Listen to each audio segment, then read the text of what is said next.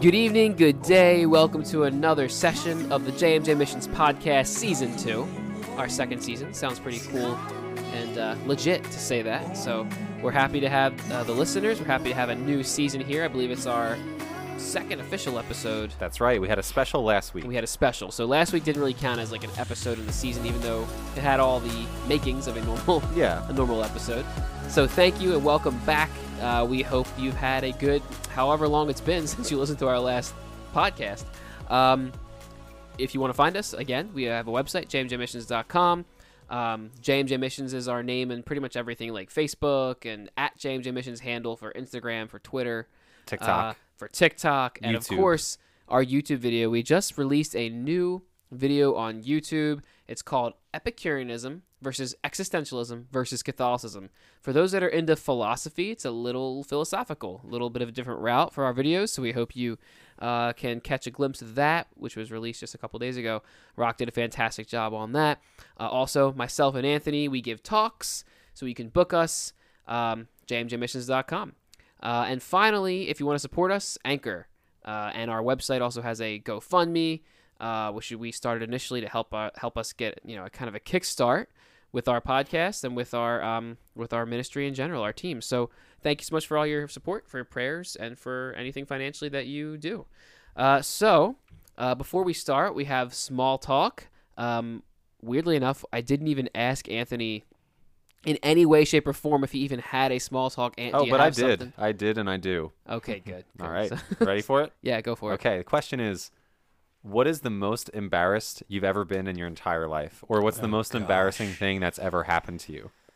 Most embarrassing thing that's ever happened to me. Yeah. This is a loaded small talk. And the things I don't know if I'm willing You to gotta give share. me time to prep for something like Well, that. Right, I don't know mean, if I'm- hey, you wanted authenticity. I don't know if I'm willing to share this with the world. Should I start? Go ahead. Sure. So Okay. you seem I eagerly um, ready. So. Yeah, it's not the most embarrassing thing, but it's a embarrassing thing that happened to me. I was taking my Calculus 4 final at Rutgers, an auditorium full of 150 kids with little tiny desks in front of you in an auditorium. Picture like your high school auditorium. That was the classroom. So we're taking the final exam. It's a three hour final exam. I had to go to the bathroom. About an hour in, you know, I, I had to just, you gotta do what you gotta do. So in college, you don't have to ask to go to the bathroom. You just get up and go. And that's what I've been used to because this is my third or fourth year in college at this time. so I get up and I walk to the back of the auditorium, and all of a sudden, the professor, who was a really old guy, probably 80, and I'm pretty sure he was from Ukraine, and he saw me exiting the room, and in the loudest, like screeching voice, he just yelled, Excuse me. and then all 150 kids in the auditorium whipped their head around as fast as they could Wow. and then I'm just standing there, and then like, and I don't, and he was addressing me, and then he starts he starts walking up to me, and everyone is staring at, at him the whole entire time. I don't know why he didn't have a conversation with me from there. He could have just. so he walked up to me and he said, "Where do you think you're going?" Right. I said, "I'm going to the bathroom." He said, "Where's your cell phone?" I said, "It's in my pocket." He said, "Give it to me." I said, "Okay." And then and then I left. Like I went to the bathroom and I came back and I finished the test and I failed. Um, what's Wow, isn't every, everyone was but looking like at you. I was just How many mad. kids were there? 150, literally Oh, 100. That's not even an exaggeration. Was it There one of those huge testing rooms? giant? Well, no, that was where we had class It was every day. actually in the that's, That's where we auditorium. had class every single Wow. day. Yeah, and Nuts. I was just I was so embarrassed because like that time that he took to walk all the way to the back of the auditorium felt like an eternity with all Mm-hmm. 150 kids looking at me, and, and he could have just been like, "Hey, if you're going to the bathroom, just all you gotta do is just put your phone in the box." You know what I mean? Yeah. Like that's all he had to do. Right. You didn't So- have to embarrass you. Yes, that was embarrassing. There's other things, but maybe I'll share it after, depending on what you guys share. Yeah.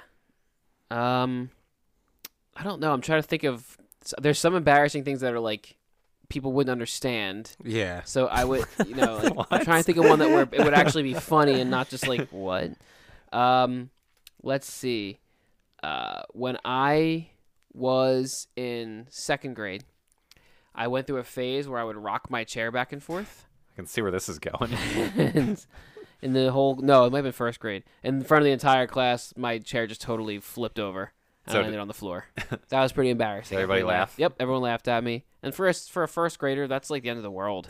that's like you know my whole world just came crashing down on me, not in a very good way. I'm gonna think of a better one. Rock, go ahead. What do you got?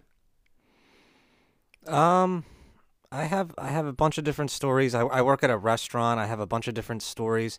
I don't know if I don't know if it was embarrassment or just uh, humility, like a test of humility. I don't really I don't really know uh, what that would be, but I would say um, never mind. I was gonna get a little personal, but I don't. I'm not comfortable with it. So. Okay.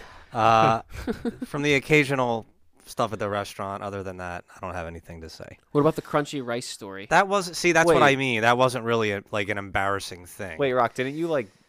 like, like- I, that's just something I kind of endured. Right. Like you know, like it was. I wasn't really embarrassed by it. Yeah. It was awkward. Rock, didn't you like throw up on a date? Is that where he is that what Rock was gonna say but didn't? Sorry, Rock. Let's say the girl's name out there while we're at it. No, I'm just Yeah, kidding. her name was. No, I'm just kidding. well, I have I, I I've had multiple experiences with vomiting and being on dates, and um, whether if it's the time where I the girl was home from college on Christmas break and I had just eaten a huge BLT sandwich and I really wanted to see her and she told me and she told me to come by because I liked her and I think she liked me a little bit so I wanted to see her on Christmas break. And so I get there and I had all this BLT. BLT in my tummy. All the bread and the bacon and the tomato, French fries too. French fries. Oh my gosh, I just housed this thing. and I started to get like really nervous because she looked really, really pretty. And when I get nervous in those situations, it manifests itself in like just straight throwing up. Oh, poor guy. Uh, it's just symptomatic, I guess, of, of the stress and anxiety I'm feeling in that moment. like, you know, like you guys have been on dates. Like, uh, it's it's not typical butterflies. No, it's worse. For me, it's Yeah. it's Yeah. butterflies to the fiftieth power. yeah, yeah. like like And like I literally have no control over. I think it's like So you were in. spiritual or You were something. inside her house Yeah, I was inside her house, and um, with her grandmom there too, right? her grandmom was there, and we're we're sitting in the living room, and we're talking, and like I'm fine, and then out of nowhere, uh, I start feeling it like it has to come up, like I start feeling it coming up, Yeah. and I'm like, I'm like I don't I don't know what to do, because here's this girl that I really like, here's her grandmom, and I'm I feel trapped. I'm I'm in the living room Mm-hmm. and uh, so they're in the middle of talking to me, and I just like I just get up and walk away because I because I you say- Did you- excuse myself to go to the bathroom. so you didn't even say excuse me to go to the bathroom. You just No. got up awkwardly and left the room. yeah, Oh, Did you know where the bathroom was? I did. Thank God. Uh, so I went in there and I Just if you didn't, you just had, would have had to leave the Water. house. You would have had to just go out to your car. Like if I didn't get up at all, I would just would have just went everywhere, like in the living room. my- Like the carpets were so nice and vacuumed Oh too. like they would have just been witnessing me going. like oh That's em- that's embarrassing. Oh, so I got up, did my business in the bathroom, came back. About five minutes later, I start feeling it coming up again. Oh no. So I, again, I again, they're, I- again, they're talking to me, and I just get up, and like they're looking at me like, "What are you doing? Like, you just went to the bathroom. Why are you getting up again and like leaving us? That was Yeah. you just went five minutes ago." So I get up, go do my business, come out, and then literally um, about a minute later, the the girl I liked had to use the bathroom. So Oh, Oh, my no. god. so uh, that her going in there followed two episodes of me just Oh. vomiting my guts out. and I gotta say, I really appreciate the sound effect. Oh that was, yeah. that was, that was very yeah. realistic. well, I have some experience with sound design, Yeah, th- that's. but I uh, was- yeah, I, would remember like say eating, I remember going out to eat with a girl that I liked when I was like 18, and like we both got food and didn't eat it. That's how that's how we 'Cause you expressed were our nervous. nervousness, right? Yeah. But I don't know if I. I didn't, for me, for me, Gotta it's it's uh, it's just it's really bad, oh. um, and it sucks. Well, you know what? We all need humility. This is a very it's very humbling to share that, and it's very real and human and authentic. Yeah, That's something that God and like very that's much something we talk about, and We you know that's about something I talk about with these Yeah. guys all the time, and we there's there's not really to be all that um, I guess uh, self conscious about that because I I think like if I were to share that with a girl or we were to share with any girl our, our deepest insecurities they, they would actually flatter them in a way Yeah, because it's, it's like it's opening up. courage it's it takes a lot of courage to share your deepest parts about yourself And well, you know, like nobody is without embarrassing moments. We are all so human. We're all so flawed. We live in this fallen world where like accidents happen and things happen, and there's not one person in this world that does not have at least one big, probably a lot more than that, embarrassing story to share. Just nobody shares it because why? We get a little insecure and embarrassed. So when you do share it, like you said, people don't think differently of you. Usually they're very comforted and they think, "Oh, I have a few stories like that myself. I wish I had the courage to share it too." Yeah. And and if you can laugh about it, oh my gosh, Sure. laughing at it helps a lot. It's also a little bit of a victory for Christ when you laugh about the things that are like you're insecure about, because you're you're reaffirming that you know your identity is not in those moments. Your identity is in Jesus. Therefore, those moments don't get to you, and you can freely, happily share those moments and not be embarrassed. So actually. As St. Paul says, in my weakness I'm strong. You share your embarrassing moments is a victory for Christ. I'm going to share one more real quick. Go ahead. I was uh, I had to give a talk, a mission at a, a church here in New Jersey. It's given like a four day mission. So what I had to do is before these these you know weekly missions that I give talks at, I would normally go up after communion at the weekend masses beforehand and give a little pitch about myself and about JMJ missions and what the talks are going to be on to kind of advertise it. So this one church, they I, it was a huge, gigantic church. By the way, there was tons of people there. It was a gigantic building. It was new, beautiful church. The so for whatever reason, the priest celebrating mass had not been informed that I was coming up to speak after communion. So I get there for mass, uh, just in time. By the way, because I was just barely there in time for communion. Because I was I was you know didn't time. I'm always late. That's one embarrassing thing about me. Yeah, you al- are. I have no time management. I have no concept of time. Something I'm working on keeps me humble. So so quiet down. so so I get there just in time for communion.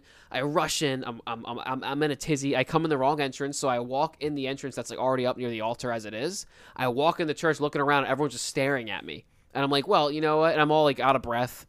I'm like, all right, well, you know, this is fine because in a second I'm gonna go up and speak, and they'll know why I'm here. So the priest the communion ends and i'm looking at the priest waiting to come i'm like i walk up next to the altar. So i'm in front of the entire church and everyone can see me just standing there looking there grinning like an idiot right? Trying to smile act happy. So waiting for the priest to call me up he just doesn't. The priest you know puts the eucharist back in the tabernacle sits down. I'm like okay and i'm like it's okay it's okay someone else is going to come up and announce it person comes up gives closing announcements doesn't even look at me i'm just standing there next to him i'm like okay Wait, like next to the pulpit? like were, near the pulpit. I was just standing. I was just standing there. You weren't right. sitting? No, I was standing there in front of the hmm. entire church. No one has any idea why I'm there. They don't know who I am from Adam, right? So then I'm thinking, all right, it's okay because I'll signal the priest. He'll remember. Oh, this guy's supposed to speak. He probably just forgot. The priest gets up. Uh, to grab the to to, um, to walk back down the altar, so he's getting up. He goes to bow to the altar to walk to the back of the church, and he sees me, and he didn't recognize me. I smile, hey, hey, I'm looking at him, and I wave at him. He just gives me a weird look and just walks to the back of the church. Mass is over, and I'm left there just standing there, gr- grinning like an idiot in front of the entire church. To this day, they don't know why I was up there. so they so, never like, will. That was really embarrassing. Unless they hear this podcast. Unless they hear the podcast, I'm sure the people that attended the mission figured it out. But like that was just me standing in front of five, six hundred people for no apparent reason, smiling at them, and that's all that happened. So um, that was kind of embarrassing, and that was only a year ago. That was not that long ago. But, I have one more. Yeah, go for it. Okay. this has been a very good small talk. I was also on a date, Rock. That's what made me this. That's what triggered this memory. And I was on a date, and I think I ate really quickly because I was hungry, and I ate like a giant, huge cheesesteak. Yeah, like, it, al- fri- it, all, it always starts with food. yeah, like fried onions, the whole and then you're pretty much, yeah. Yeah, French there, fries, and like there wasn't like a single ounce of food left on my plate. And it was actually it was the first date, and it was also a double date. So it was the first time I met the girl Mm-hmm. in person, and then I'm also there with her two best friends, like who were a married couple. Um, so it was three people I didn't know, and we were in Philadelphia, and I just ate a cheesesteak, and then and I'm trying to make conversation with them. I'm trying to be polite and I stuff know like this that. story. And I was, and all of a sudden, uh, one of them is talking to me, and I just start seeing black spots. I start seeing like black specks, Mm-hmm. Yeah. and, and then I just got Know that really very hot, well. like out of nowhere. Like it wasn't. It was like January, and it was like raining, so it wasn't hot. Yeah. All of a sudden, I felt like it was about six thousand degrees. Yeah. And I was thinking, what is happening? And like I feel my blood go from like my toes back up to my head, and I'm like, I don't know what. I just need to get away from this table. That, that's all I Yeah. knew. So like the girl was like in mid sentence, kind of like what happened to you. and I just got up and walked away. And as I was trying to make it to the bathroom, I like I I fainted.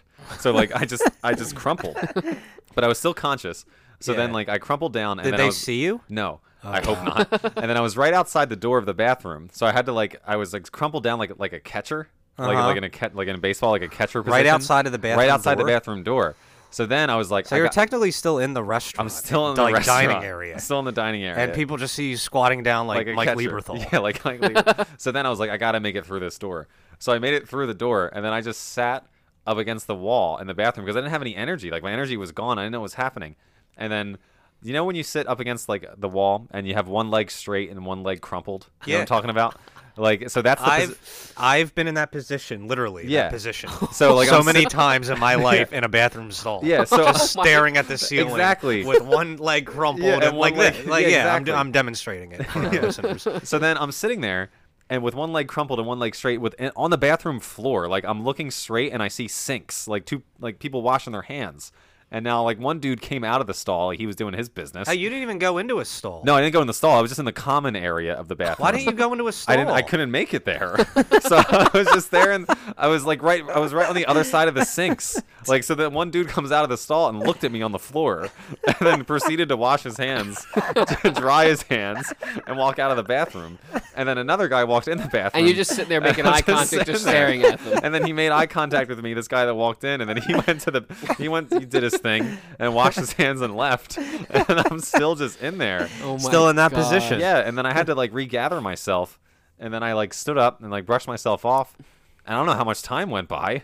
Hopefully, it wasn't like a half hour. and then I came back out. There's the There's no table. concept of, of, of time. Like nothing uh, when you're undergoing those symptoms. Oh Yeah. my God. And I didn't it's- tell it her. actually feels like an eternity. It does. I, I It really does, Yeah. and it can only be a few minutes, but it feels like it's lasting forever. right, and that so it may Having have a panic attack. It may like have been that. a panic attack, and I think it was the first time I ever had that in my life. And honestly, it was the only time I ever had that in my life.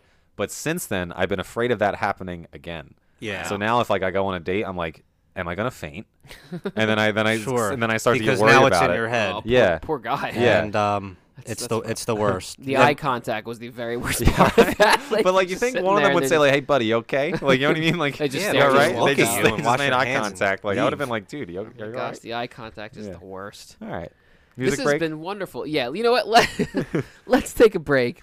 Um, I don't have a segment of, of like a music segment for after small talk. Maybe we'll add that in there for this season. So yeah, let's take a Well, small break. talk usually doesn't take 20 minutes either. That's true, but it's been wonderful. I mean, Yeah. I've, I've cracked up. So yeah, let's take a quick break and then we'll be back in like a few seconds. all right.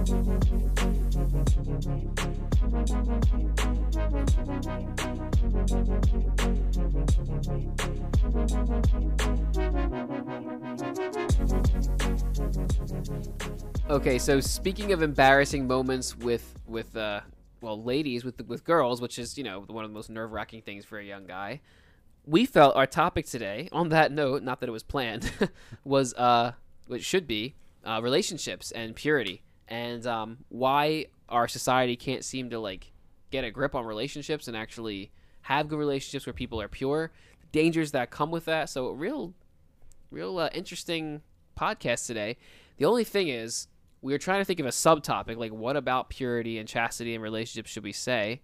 And um, we couldn't think of anything, which means we felt maybe the Holy Spirit just wanted to do this for us. Yeah. Uh, every now and then, actually, while you should plan, it is good to leave room for the Holy Spirit in the faith. Whether you're a priest giving a homily, whether you're someone like me or Anthony giving a talk, uh, whether you are um, doing a podcast, sometimes it's good not to prepare anything, um, just to let the Holy Spirit, you know, kind of lead everything.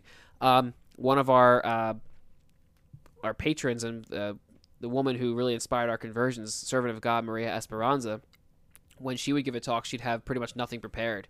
She would just get up in front of however many people, whether it was 10 people or a few thousand, and just go.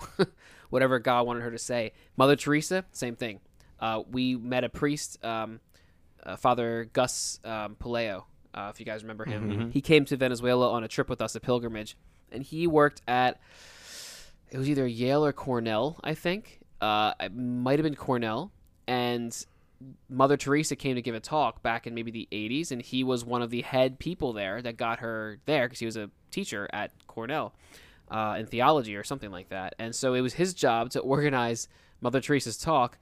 And when she arrived, she comes out of the car and he's like showing her the university and like you know getting her ready to go to the stage, the big auditorium where she's giving this speech in front of hundreds of students, and I believe it was televised. So as they're walking to the stage or to to the room, he says, "Mother, do you know what you're gonna say to everybody?" And apparently, she just looked at him, just shrugged her shoulders, like, "No." as they're Wow. like that casually. Yeah. As a speaker, I wish I could have that kind of trust in the Holy Spirit. But it really does work because when you when you don't plan out too much, um, then it's from the heart. Mhm. You're saying what's coming to you from your heart because you mean it, not because you are trying to say the perfect things that you think people want to hear, not because it's super planned out, super clear cut. Um, and people tend to listen more uh, when it, you know the, the less you can look down at your notes, the more you can bullet point a talk or just kind of go from your heart, the more people listen. Mhm. So, having said all that and having stalled a little bit, can you guys think of anything that the Holy Spirit would like to get at when it comes to the subject of chastity, purity, or relationships? Sure. I think a good place to start, a good question, is kind of how far is too far?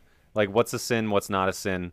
Like, uh, if you're dating, like, yeah, it's how far is too far? Okay, uh, great question. Um, a great resource to go to. Two incredible Catholic speakers, very funny, very holy, very, very um, just renowned speakers in the in the Catholic world in the U.S. Jason and Chris, Crystalina Evert. That's actually where I got this question from. Oh, really? Yeah. Okay, yeah. Um, they give a great answer to this. Um, number one, a weird answer is a kind of a punt to the question.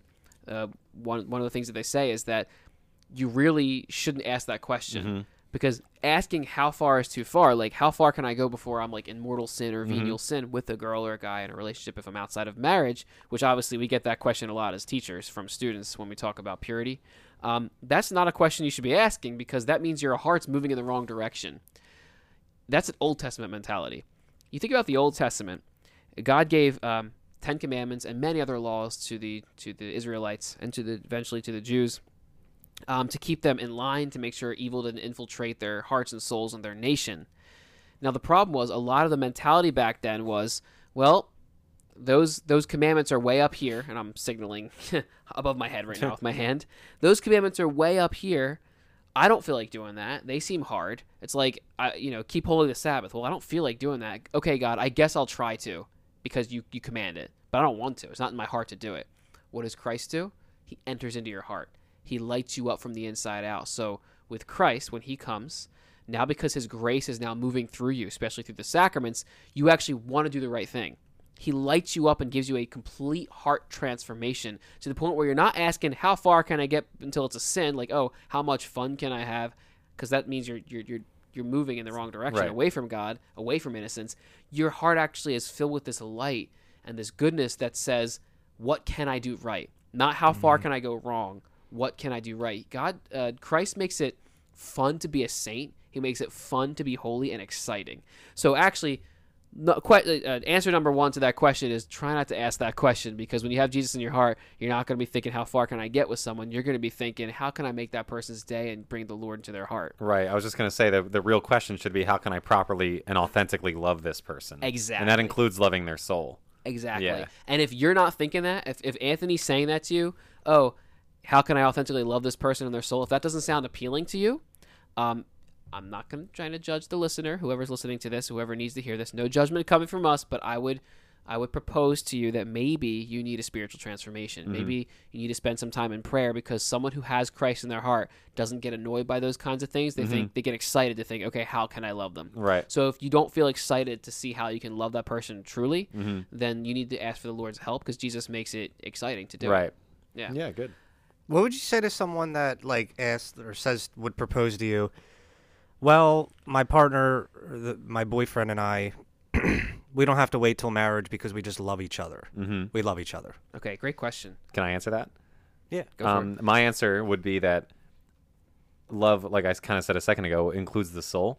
So if you actually authentically love the person, that means that you wouldn't want to bring your partner's soul into sin Sure. and possibly jeopardize risking their soul. Can I play lose- devil's advocate yeah. real quick? Yeah, go ahead. What if they say, well, I, that's why I don't think sex before marriage is a sin. So I think if we're having sex before marriage, I don't think it's a sin at all. I don't think I'm hurting their soul.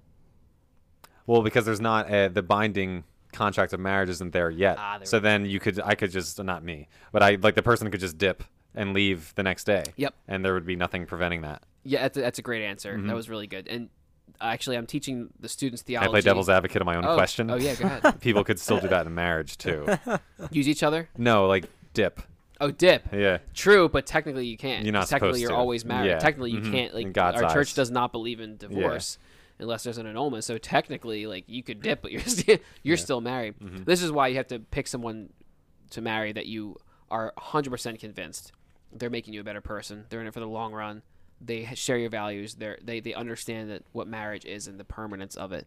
You need when you pick someone to marry, you got to make sure that they will never. It's someone that would never ever question it. You know, because Or that's dip. that's- or dip. Right, question it or dip on you. Um, it's weird because I'm teaching the students about theology of the body.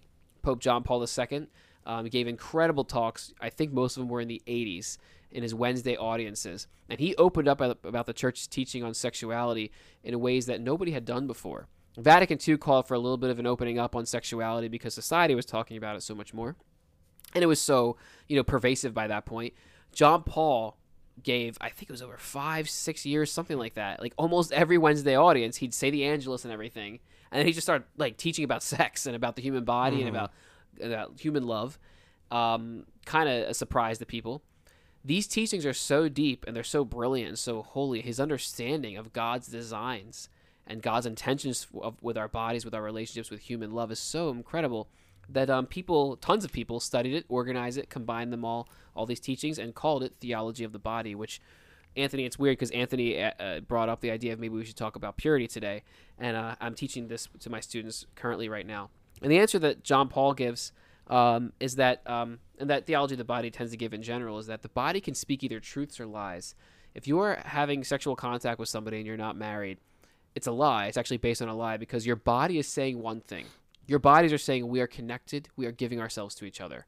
But unless you are married, your souls are not connected. So your bodies are saying one thing, your minds and your souls are saying another. Hmm. That's why it's based on a lie. You don't know if you're 100% married. You do not know that your souls are completely bound, I should say, until you're married. Until you're up on that altar, God has not taken your soul and your fiance's soul or your girlfriend or boyfriend, even though you may very much love each other and have affection for each other, He has not united your souls and cemented them as one until you're up on that altar. And until then, even if you do think you love each other, and you may, um, any sexual activity before that is based on a lie. It's only of the body, it's not of the soul. Um, John Paul would say something like, sex becomes so beautiful and so wonderful and so awesome and better when you are you have that assurance that the soul and the body are united and that you really are giving yourselves to each other. When is the only time that's happening? In marriage. Now, what advice would you guys give to somebody who's trying to find someone who agrees with this? because Like a like a- very a, partner that would agree. yeah, let's it? say you're single, you're looking for a good Catholic girl or guy or, or Mhm. Christian even, uh, girl or guy that actually agrees with this stuff and wants to wait and understands it. What kind of advice would you give? Should you settle? No, you definitely shouldn't settle. I would say the best place to look for something like this would be in a place where someone would understand it, like a church. Right. Like maybe it's a young adult group. Uh-huh. Um, because people that are there are practicing the faith or at least doing their best to acquire virtue. So they would definitely be more open to these concepts that the world is definitely not open to. Like if you go to a random bar, Mm-hmm. doesn't mean you're not going to find someone who's can agree with these very important. It also doesn't mean they won't have a conversion either. Yeah, Like, it's you true. can be a good example for them. That's yeah, that's true. You can be a good so example. how do you? for Yeah. them. So would- would, would you advise maybe just testing it out for a little while, and if if it's just these both incongruent, if it's like two in, incongruent, like both of you, Yeah. as far as your views, maybe Then it's you would just know- not going to work out, and you You would have to walk away separate ways. at that point. Yeah, this is that's a case by case thing. You need Mhm. to ask the advice of the Holy Spirit on because Yeah. there are some people. You know, there are a lot of people with good hearts out there that just have not been catechized or educated in the faith. That if they had, you know, been taught about the faith, their hearts would be all in it. Uh, how so? Like you can find a lot of good people out there like that. Uh, a lot of people that aren't super devout on the surface, but underneath, if, is if they're pushed the right way, they can be. Here's the problem, though. One of the biggest mistakes you can make is missionary dating, like yeah, dating someone to convert. yeah, dating someone to fix them. Because what Mhm. often happens, and we see this in the Old Testament. In fact, one of the first stories of the Bible in Genesis is um, Adam and Eve have two sons, Cain and Abel. Everybody knows about that. Obviously, Cain kills Abel, so Abel's gone. What most people don't realize or talk about is Adam and Eve's other son, Seth. Seth is like decent. He's good. He hasn't been corrupted by sin the way Cain has. So God banishes Cain to the east because he's been corrupted by sin to get him away from Seth. He's kind of quarantining Seth and Cain from each other. Um, because the cure for sin, Jesus, hasn't come yet. Yeah. Here's the problem, though. Down the line, Seth has many descendants, and they're all pretty good. They kind of inherit his righteousness. And Cain has many descendants, and they inherit his violence, his sin, his corruption. What happens is that it says the sons of of heaven, meaning what we think that means is men from Seth's line, good men who haven't been corrupted by sin, started to marry the daughters of earth. What they believe that translation means, a lot of theologians, especially in the Catholic world, believe that that means that the men from Seth's line who were uncorrupted by sin found the women, young women from Cain's line, who were corrupted by sin, found them attractive, and not and not thinking into it, not thinking about the values and the and the go that go into it. They married these women um, based on their looks, pretty much, because they found they found them beautiful. And then instead of pulling them up, pulling these women out of sin, which was un- impossible pretty much back then before Christ, unless God had in a very special way given you a grace for it, like the prophets. But outside of that, it's really hard to pull somebody out of sin before Jesus. Um, they were pulled down by by the um, the women of earth, meaning Right. the daughters of Cain's line. Mm-hmm. Uh, that story very early on is the first example of like you don't date someone that's not on your same level spiritually because often they will bring you down Or at least not you- trying to be.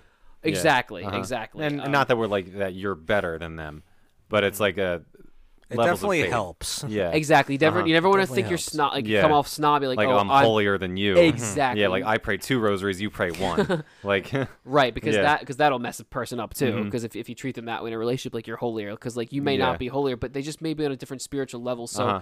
That is something you really got to feel out. If they're a wonderful person that genuinely seems open to the Catholic teachings, you you you draw a line in the sand when it comes to purity, when it comes to Mm-hmm. how far you're going to go, which is hopefully no sin at all. And they're okay with that. They honor that, and they seem open to the faith. They seem like they're genuinely learning, and you're both growing together. Then yes, I think it could work because there's so few people out there that really do know how to do it the right way. But that's really um, you got to be very cautious and very prudent about dating someone that is not actively pr- practicing the faith the way you are. I Mhm. think most of the time, as a general rule, to be cautious about it. I, I Mhm. would not date someone unless I really felt the Holy Spirit strongly telling me. Obviously, I'm married, but if I wasn't married or if before I was married, it would be like you, you shouldn't date somebody unless you really feel the Holy Spirit urging you and telling you it's okay. They have a wonderful heart. They're open, and you're looking at all the good fruits, and they're getting closer to God. But as a general rule, I would avoid it. hmm Yeah. Yeah. Um, so purity, very, very important. Uh, what effect do you guys think impurity has on your soul? Because some students tell me, well, Mr. P, with impure sins, you know, with um, the typical stuff you hear about, you know, pornography, fornication, stuff before marriage. Well, I'm not hurting anybody. So why why is it so bad? What would you guys have to say about someone that would say I'm not hurting? It distorts your, your, your view of, of how you should view women hmm Okay. instead of objectifying them and seeing them as a, as a beautiful creation of, of God. Mm-hmm. And that's what it does. Right. And oftentimes it could start with, with pornography, uh, but- but it could get worse if you're not careful. Right. hmm well and to it the could point where you need escalate. to act it out with people and things like that and Yeah. and, yeah and actually actually start you know then you're really physically using someone Then you could s- yeah. yeah Exactly. um now what about like what, what, what, what if you're a, a girl a teenage girl or someone in their 20s who says well I, i'm not hurting anybody. I don't look at pornography. How, how's it how's it wrong if i were to do x y and z with a guy before marriage? You know um, what would you say to someone like that? What what impact does it have on one's soul? I think it, it's a fruit of impatience too. Um, you know, one time I heard a priest say that uh, if you're, you know, dating someone and you know you fall into sins of impurity, mm-hmm. um, it's kind of like when Christmas is coming around, you get really excited for the gifts, and you really want to open the gifts too soon. Mm-hmm. Like when it's like December twelfth, you're like, oh, like I just want to know what I got for Christmas, and like you just want to rip open the gift and be like, ah, here's what I got. right But then it's not as special. It's like you, you know, you have to wait. Uh-huh. You just have to wait until you're married. You got to wait till Christmas. right because if it's not christmas morning you're ruining the whole point Exactly. Yeah. Yeah, and the whole Mhm. point of sex is to bond you with someone, to be open to children, and the only way to be 100% sure you are bonding, your souls are connected, and that you're totally open to children and all the responsibilities that come with it is if you are both completely committed, in which case you'd be married. Mhm. Um, Exactly. so, yeah, so what you would any, you what would you say to that as far as uh, not hurting anybody? well, what I've noticed is that from youth, being a youth minister, teacher, etc., with with kids, especially when with this sin, is that it tends to numb your soul. Mm-hmm. You say you're not hurting anybody, but it tends to have the same effect as like getting high on your soul, or a similar effect as like getting high or drunk. You're not hurting anybody, but it is numbing that flame of love and goodness. Like you're not made to just get up in the morning and not hurt anybody. You're made to be a mm-hmm. saint. You're made to show the love of Christ on the cross, or at least grow in that direction. What I've noticed is that impurity and being stuck in impure sins goes directly against that feeling of that flame of love you're supposed to have of getting up and being a saint for God and for others. Sure, you might not be hurting anybody, but it just gets you into this spiritual numbness, this this kind of like, you know, the same idea is like, oh, instead of going out and doing good, I'm just going to sit on the couch and get high. Mm-hmm. it's kind of the same idea with impurity. Right. You know, like it's it's no nobody is going to if you're sitting there and you're looking forward to impure sins or you're committed to impure sins and you're not trying your best to get out of them, go to confession, stuff like that, pray about it, and you're stuck in them. I just I've very rarely met someone that is actively committing impure sins without trying to better themselves with it and actually being on fire from with God for God. Y- Eventually, one of those things is going to go. Either your your zeal for your faith is going to go, or um, or you have to get rid of that impure sin because those things just don't mix. And I like I said, it, it tends to have a numbing effect on your soul, kind of drowning out that flame of love of a saint that you're supposed to be. Um, not to mention, of course, you, the, threat of hell at the end if you die in mortal sin. But you know that's where it gets you know kind of like case by case. How far is too far? You don't really want to get in too much to that because everybody's different. Um, but a- any lustful action, I would say, uh, you, you're you're past kissing. Maybe I would say is you're, you're in the in that area. Right. You just want to be careful. Yeah. So what would you guys say to let's say, you know, someone's listening and maybe they're struggling. Maybe they're struggling with impurity. Maybe they're viewing things that they shouldn't be viewing and it's leading to all kinds of sins. Yeah. And and maybe like maybe they're devout. You know, maybe like, like maybe they understand that it's wrong. Um like what advice would you give to someone to like Yeah. Just I would say just Mhm. be patient with Mhm. yourself and loving towards yourself and and take care of yourself and take care of your soul by keeping up with the with the sacraments. It's so easy to get frustrated and to beat ourselves up. Mhm. Uh, but also look at all the, the fruits that are coming from it and all the good you are doing in trying to persevere and overcome these these sins. Yeah. Yeah. One of the nicknames of the devil is the accuser. Mhm. What he's going to try to do is make you feel guilty. Uh, now, feeling sorry and contrite is beautiful. That's awesome. Being humbled and sorry and wanting to do better and like God, I really you messed up and I'm and I'm sorry and I, I love you and I and I don't I don't want to use the people I'm thinking of like thoughts like that. That's beautiful. But absolute shame and guilt, that's from the devil to try to get you to give up. If he knows he can keep you on the ground and you're not getting up, then you're, you're just going to keep sinning because you have Mhm. nothing else to do because you feel horrible and to distract yourself, you're going to sin more. Right. Uh, so what you want to do is not let the shame get to you. Um, I would recommend, as you said, Rock, staying close to the sacraments. Every time, if you mess up, get right to confession. Mhm. That is a, such a good bounce back. After confession, um, you need to follow it up with prayer. Mhm. If you don't follow it up with intentional prayer, and you're addicted to a sin, any sin doesn't have Yeah. to be impurity. You're gonna fall right back into Yep. it. Uh, so I think number one, confession. Number two, um, and don't stop going to confession. Mhm. Number two, follow it up with immediate prayer, hard prayer, like like you know intentional prayer. too. A little bit of fasting because that's a great point. It Mhm. helps you to put your uh, your soul in control of the urges of your body, including Mhm. food. And finally, if there's a source of it, cut yourself off from the source. If it's a person, I'm sorry to say this, but cut yourself off from them. Mhm. Th- I don't doesn't mean you have to like hate them, like and think they're a horrible person and be snobby about it. No, no, no. Just like pray for them, but like they're uh, an occasion of sin. Like cut them off. Um, if it's uh, if it's pornography or something like that, you know, set limits on your phone. Set set screen time limits. Uh, get a get a, a buddy to Accountability. accountability partner. They they people at Chastity Speakers recommend. Um, you know, um, stuff like that. Set set limits on set blocking sites on your Mhm. your laptop, whatever it is, right? But you have to make moves to cut yourself off, uh, or else you'll keep going back to that same well. And that's like I said, not trying to be weird about this. That is, that's not just for impurity. That's for that's for alcohol. Yeah, I that's was for, gonna that's say for getting this- high. It's for right. any mortal sin or Yeah. addictive sin, even if it's Mhm. not mortal. You got to cut yourself off from the Right. source along with the prayer. hmm Yeah. And also, it takes willpower. Uh, you know, if someone uh, is an alcoholic, obviously, I'm not like judging them or saying like, oh, they're doomed. Right. But if someone's an alcoholic, they're gonna keep on being an alcoholic until they don't want to be anymore. right. Like they need that willpower, and if- and if they're not gonna give the willpower and also the the prayer power and, and the grace power and asking God to strengthen the will, if that doesn't come, they're just gonna keep on being an alcoholic. Yeah. hmm And you know, I'm not too much into the like the positive thinking crowd. It sounds a little new agey to me, but actually, here's where positive thinking does come in. I would also recommend imagining yourself free of it. Mhm. Imagine you imagine you getting up tomorrow morning Right. with a smile on your face, hitting up confession, coming out of confession, Starting brand new. renewed, brand new, talking to Jesus every single day, feeling good, getting to mass, finding a really good guy or girl later on that you've waited for. You know, like imagine yourself doing those things. That's almost like a prayer because you're kind of putting your trust in God.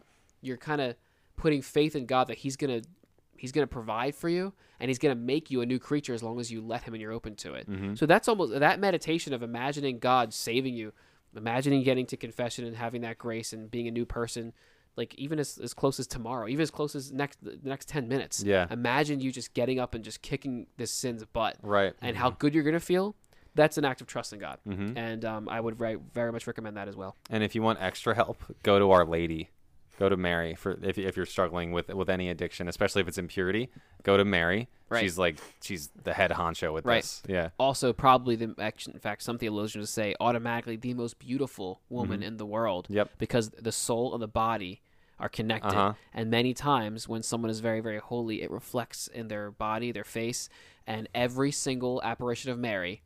The kids, like when the, when the kids see her or whoever the visionary is, when they see Mary, you think that you know they ask her questions like, "Oh, like what was it like to be around Jesus?" and stuff like that. What's the best prayer to say? Most of the time, they look at her and they just can't they only can stammer out, "How are you so beautiful?" Mm-hmm. And Medjugorje, when she appeared there, which I believe those original apparitions in the early '80s have been approved now, um, the kids asked her. They didn't say like, "Oh, you know, like what's it like to be married?" How are you so beautiful? Yeah. Why? Because her purity radiates out from her.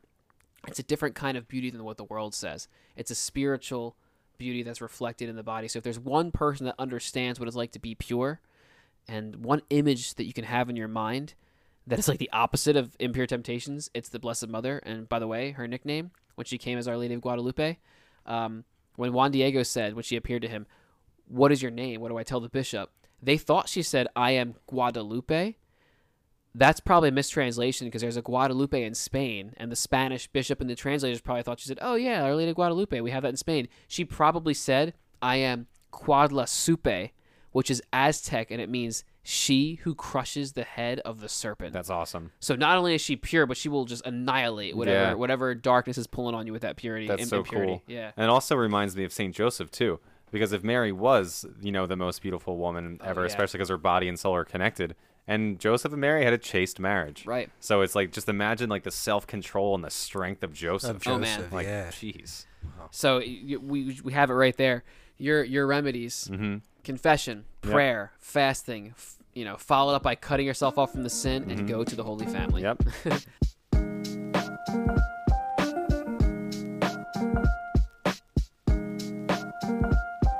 Um, okay, wow, it's been a while, so very quickly we could do a quick Saint Cup, not Satan Cup, as we accidentally said the first time or almost said. As long as you include the music for the Saint Cup. Oh yeah, dude, I love the music for the Saint Yeah. Cup. I'm very proud of that little tiny blip of music that we found. Mm-hmm. All right, Rock, you want to, as always, do the honors? All right. Okay, Rock is reaching into the Saint Cup now to pick a random name of a saint. There's about 32 in there. We've never heard it before. Go. I don't know much about this person, I, I- but I think this is one of Anthony's favorites, Blessed Kiara. Oh, Saint blessed. Kiara Badano. Very nice. I don't really, I don't know anything about oh, cool. her. Right? Cool. We'll buckle up, It's Rock. a female. It correct? is- yeah, yeah, it's a female. Yep. Uh, so she's the Saints choose us. She has been calling out to me ever since September. I've been seeing her name everywhere uh, on Instagram, uh, on all kinds of places. So I decided to just research her life and her her devotion to Christ has just been insane, and also how well she suffered. You know, sometimes we get all gloomy, like we look at our problems and we're like, "Oh man, my life's horrible. Like Right. I got this going on. Like this person's annoying me. Like you know, we just get so in our own heads." And I looked at her problem and what she had. She was totally healthy, uh, 17 years old, was playing tennis, had a pain in her arm, went to the doctor. First off, she's modern. Just want to say that. Oh real yeah, quick. so she died in 1990. Yeah. So that Oh, means wow. she was she was alive while I was alive. A typical for- teenage Italian girl. Yeah, Yep. for at least 10 months because I was born 89. Anyway, um, so she was playing tennis, had a pain in her arm, went to the doctor. The doctor told her, "You're gonna die in three months." Like, and and she was totally healthy and only 17, Wow. and she was really close to God. So Dan, what did she do next? Because you tell this part good. Well, Um, she was her mo- her mom tells the story. You can find it in the internet, but she saw that Kiara looked just sad and down, and she said she had her hood up and she was like using a walker to walk because she had been through so many treatments. And yeah, she was just told very bad news about her health. Um, probably that she was going to pass soon. Her mom comes in and says, um, "Kiara, how did your tests go? How'd they go?" And normally she was so happy and excited to talk to everybody. She was always cheerful. Uh, but in this situation, she said, "Mom, let's not talk right now. Let's not talk right now." She needed alone time. She needed alone time. About 25 minutes later, and they because she was so good at this, they called it Kiara's 25 minutes. 25 minutes later, with a bright, happy smile, she said, "Mom, you can come back in. We can talk now. We can. I'm ready to talk." And this this was after she just found out that she was going to pass, right? Most that, likely, it was it was very bad news Yeah, she got. so- Probably that she was going to pass, Uh huh. and all she needed was those 25 minutes to say her yes to God. Yep. And say, "Okay, I'm fine with it." Like that's amazing. What an incredible testament to the power of prayer. That if you have Christ in your heart, as we said before, you can literally accept and get through anything, even death, as He did. Yeah. So she needed 25 minutes to make uh, to, to, to talk to Jesus about it, offer it up to him, and totally accept that she was going to die, and she was completely happy after that. In fact, I heard another story, the same video, where her dad thought that when they would come visit her, she'd always smile and make them laugh, and no matter how much bad her suffering was, she always had a smile on her face. Her dad thought, well. I'm glad she's trying to be nice, but she's probably just trying to keep us in good spirits. Mm-hmm. She's probably miserable. She's probably faking the smile just just to you know to try to be nice to us so we're not sad so he decided to look through the keyhole of the door every mm-hmm. now and then to see if she was actually that happy and actually Right. smiling and he realized she was always like that Yeah. he started looking through the keyhole during this whole year and a half process where she's sick and mm-hmm. dying and realized she was always smiling always in prayer even when she was alone completely and had no idea anybody was watching her Yeah, and I also know that she had a really pa- I forget what the disease was, but it was really painful, and she resisted. it was some kind of bone cancer yeah, yeah She resisted any type of pain medication, any morphine, anything that would take away the pain. She resisted it because she said she wanted to offer every single ounce of suffering for God. Yes, she Yeah. would take very little pain meds like mm-hmm. Advil. That's pretty Yeah. much because, and the reason was because when she did take morphine one time, she realized that she lost her lucidity. Uh-huh. She wasn't conscious, and she was all out of it in a funk, and she wanted to be able to consciously offer the pain to Jesus. Right. Wow. That's Yeah. why she, which is crazy. And Rock, weirdly enough, when you were on fire and your lung collapsed, what did you do? Uh, I had a collapsed lung. I woke up with a collapsed lung when I was 19 years old. I'm not going to tell the whole story. Right after our conversion experiences, so we were on Yeah. spiritual fire. Yeah, total, totally zealous for the faith. And when I was admitted into the hospital room uh, and they wanted to insert a breathing tube in me uh, to reinflate my lung with oxygen, um, I refused anesthesia because I consciously wanted to offer, the, as you said, offer the pain to the Lord. Right. and, and, awesome. and and and, all of the, the nurses and the doctor could not, they were incredulous that I was doing that. Like they could not believe it. Such a and boss. I and I just and I just took it. Like I just no emotion. I say that I say that humbly, but I was just kind of stoic about it. I just let them do what they had to, to do, and I didn't numb myself That's a all. spiritual That's- boss. Like Yeah. I really wanted to be a saint in that moment. That's crazy. And just as a disclaimer, there's nothing in Catholic teaching that says you have to do that. Yeah. Uh, next Yeah. time you're sick or you're, I don't you recommend have- that. I don't. I, I I wouldn't recommend that. But Right. This is all I don't know depending what- on where you're at spiritually and what you feel you need to do. But what the saints would do, and that's why Rock we're so proud of you for doing it at this time because we were just on our spiritual honeymoon phase. What the saints would do is offer pain up because pain is the greatest way to love. Mm-hmm. Jesus made pain, suffering, and even offering death, which Kiara did do. He made he turned that when he died on the cross. He turned that into the greatest way to love. So when you, you know, God is love. So the more confidence and love you pray with, the more he, you're giving God to work with when you're praying for somebody. So if Ant's embezzling hundreds of thousands of dollars from JMJ, which hopefully he's not doing because we don't even have that anywhere near that kind of money. But if Ant's embezzling money from JMJ and I want to pray for his conversion, I can pray and God will hear that. But if I really want to pray with a lot of love and a lot of intensity, I can fast because I'm putting myself through a mini suffering. It's kind of tough, and there's more love there. Mm-hmm. So that's where this all comes from. This is not a self punishment. This is not a masochism. This is not like I hate myself and I'm punishing myself. This is like imagine the saints having so much love for the Lord because of Christ in their hearts that they just couldn't contain themselves. They're just actively looking for ways, things to offer up to God out of love as like super prayers. That's Yeah. how that works. what? Mm-hmm. How would you distinguish between masochism and and that? If someone were to ask you, yeah, that's when you're, you're masochism is when you're doing it to do it. You're you're you're you're, you're suffering either to punish your. Some people are. It's not masochistic, but they're they they want to punish themselves for their sins, like because they're mad at themselves. They don't like themselves, and that's why they go through physical. They put themselves through physical um, pain. That's not. Rec- that's So not. what's in the fact, that's a difference? sin. Yeah, between that and like Because- and like mortification of because this right the, the the source of physically punishing yourself because you're mad at yourself is discouragement. It's actually of the devil. I don't like myself. I need to punish myself for my sins. Well, dude, like Jesus took that punishment on the cross. He forgave your sins. You don't need to punish yourself because you don't like yourself. That's that's and then masochism is when you're doing it because you're getting a kick out of it. That's not really love because you're doing it because in weird in some weird way you're enjoying the pain. Mm-hmm. So you're doing it for your own enjoyment. You're not doing it because you love Jesus or God or because mm-hmm. you are praying for somebody. The saints, on the other hand, were filled with such an intense love that they just couldn't wait to offer up their sufferings as a super prayer out of love for God, out of love for others, for their conversions. Not because they enjoyed the pain, not because they hated themselves. Uh, so there's the difference it's Yeah. what, in, in its source. This wow, long podcast Yeah. today. One more thing to say. Oh, go ahead. Um, a couple days ago, I posted a Q&A on, Insta- on Instagram, and someone asked a question about purity. The question was about, uh, what's your opinion on, you know, like saving sex for marriage? And I answered the question on the JMJ Instagram. yeah. And for usually I, I throw like some picture from my camera roll in the story and type over that picture.